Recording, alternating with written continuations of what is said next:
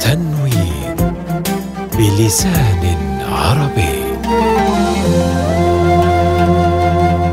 جرعة مفرطة. ماذا لو مكثت في الماء لمدة 10 أيام؟ أهلا بكم في بودكاست جرعة مفرطة، البودكاست الذي نطرح عليكم من خلاله أسئلة غريبة ومرحة وصعبة، ثم نرسم لكم طريقاً إلى أفضل الإجابات التي يمكننا جمعها على منصة تنوين.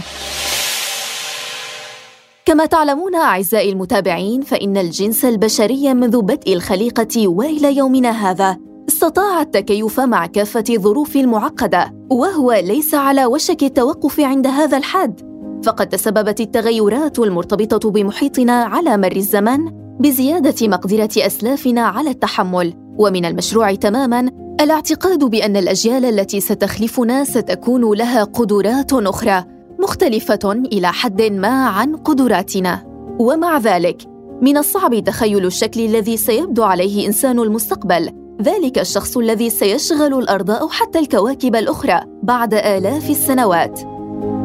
يرسم العلماء العديد من السيناريوهات التي لا حصر لها، وذلك لسبب وجيه، إذ أنه من المستحيل التنبؤ بالأحداث التي ستؤثر على النوع البشري أو حتى الحيواني، ولكن الشيء المؤكد هو أننا سنقوم بالتكيف من أجل البقاء، وهذا ما أثبته الزمن.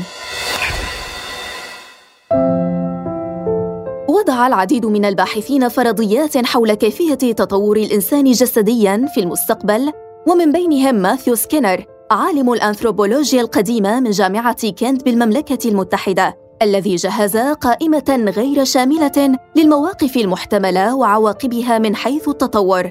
وحسب تحليله، فهناك 3 بيئات نظرية يمكن فيها للإنسان أن يضمن البقاء على قيد الحياة، وهي العالم المائي، الكواكب الأخرى، أو عصر جليدي جديد. وسنركز في حلقتنا هذه على الفرضية الأولى، وهي العالم المائي الذي ستقوم عليه تجربتنا لهذا اليوم، ولكن قبل كل شيء اسمحوا لنا أن نكتشف تفاصيل هذه الفرضية.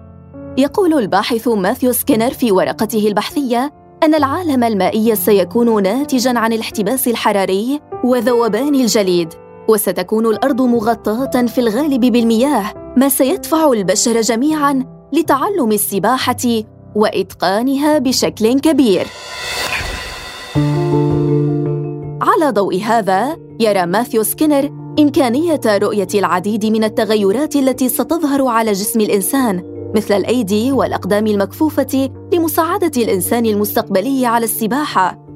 تسوقنا هذه المعلومات وتدفعنا للتساؤل: ماذا لو مكثنا لمدة طويلة في الماء؟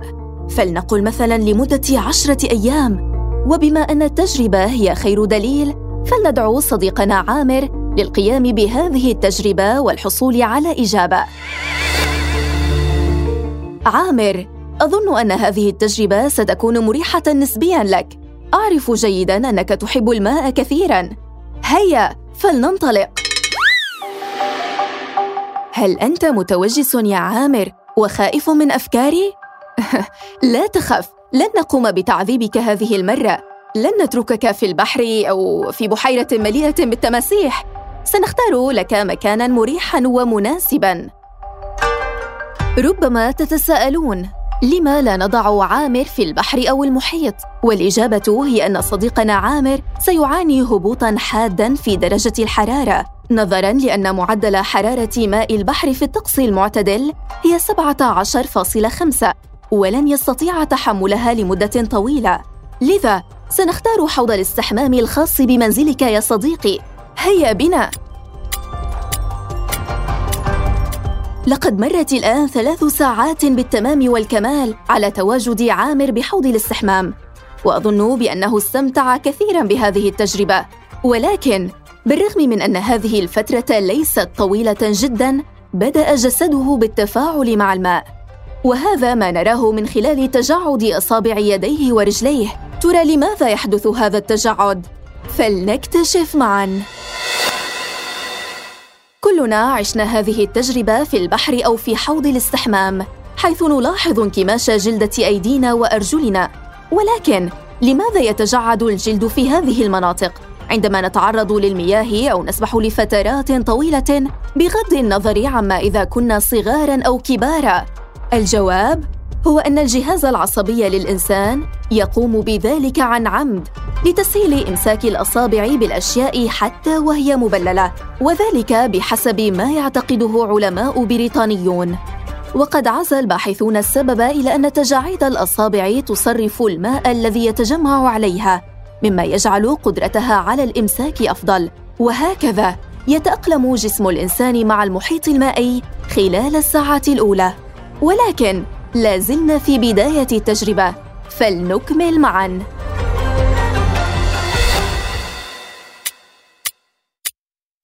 مرت الآن 12 ساعة على بدء التجربة، وأظن أن عامر مستمتع نوعاً ما على الرغم من إحساسه بالملل. هل تعلم يا عامر أن هناك من سجل رقماً قياسياً في المكوث في الماء لمدة طويلة؟ وهل تعتقد بأنك تستطيع كسر هذا الرقم؟ دعني أحكي لك عنه وعن تجربته مع الماء. ففي 2015 نجح في الغوص في بحيرة في الولايات المتحدة لمدة 145 ساعة و31 دقيقة و23 ثانية بالضبط، محققاً الرقم القياسي العالمي في موسوعة جينيس لأطول غوص في المياه العذبة. ولا أدري صراحة كيف استطاع الصمود طوال هذه المدة. ها قد مر يومان على تواجدك في حوض الاستحمام عزيزي عامر، وأظنك بدأت في الشعور ببعض المشاكل الجلدية، خاصة على مستوى اليدين والفخذين. فها قد بدأ جلدك في التحلل بعد الغمر المستمر لمدة 48 ساعة، وقد بدأت التقرحات المفتوحة تظهر على جسدك الذي أصبح عرضة للالتهابات الفطرية والبكتيرية من الجراثيم الموجودة على جلدك فقط، بالرغم من أن الماء نفسه معقم ونظيف تماماً. مع الأخذ بعين الاعتبار أن ضغط الماء على جسدك يقلل أيضاً من الدورة الدموية في أطرافك، ويجعل التنفس أكثر صعوبة.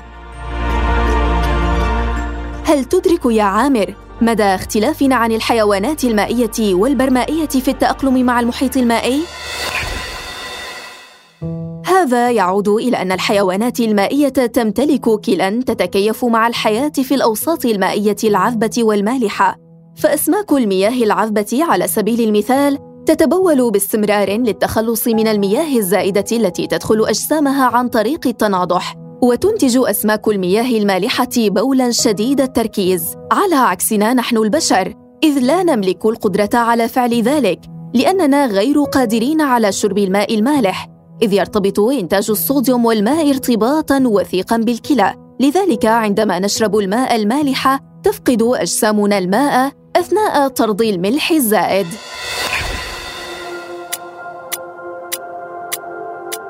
سبع أيام مرت على بداية التجربة، وبعد أن بدأت جلدتك في تكوين فقاعات، نستطيع أن نفهم أن السائل بدأ بالتسلل بين الطبقة الخارجية من الجلد والبشرة والطبقة الوسطى والأدمة، وفي النهاية تتمزق الأدمة وتبدأ الطبقة الخارجية من بشرتك بالتقشر. لا تخف يا عامر، لن يقتلك هذا في حد ذاته، لكن انكشاف الطبقات العميقة لبشرتك سيزيد بشكل كبير من فرص إصابتك بهجمات البكتيريا والفطريات. ولكن ليس هو التهديد الوحيد. 10 أيام. ها قد وصلنا إلى اليوم الأخير. مسكين عامر، لقد تقرحت جلدته بالكامل وبدأ يشعر بضيق تنفس شديد ودوار كذلك. هذا طبيعي، فكما اكتشفنا في الحلقة الفائتة عندما تحدثنا عن الوقوف لمدة أسبوع، فإن البقاء في وضع واحد لأي فترة طويلة سيؤدي إلى ضمور وتقرحات، وفي أسوأ الحالات ستكون هناك جلطات دموية يمكن أن توقف تدفق الأكسجين إلى الجسم، الأمر الذي يؤدي إلى الموت. هيا صديقي، سنفرغ حوض الاستحمام وننقلك إلى الطبيب على جناح السرعة. شكراً عامر، شكراً على مشاركتك لنا هذه التجربة التي قبلتها طواعية، ولكن هل تدرك أن الآلاف من الأشخاص يجدون أنفسهم في هذا الوضع؟ بينما يصارعون الموت هروباً من الحروب والظروف الصعبة؟ لربما تتساءل أين؟ في البحر الأبيض المتوسط يا عزيزي، الذي يعتبر أخطر طرق الهجرة في العالم. ففي 2019 أحصت المنظمة الدولية للهجرة 3170 حالة وفاة في كافة أنحاء العالم، أكثر من ثلثها في البحر المتوسط.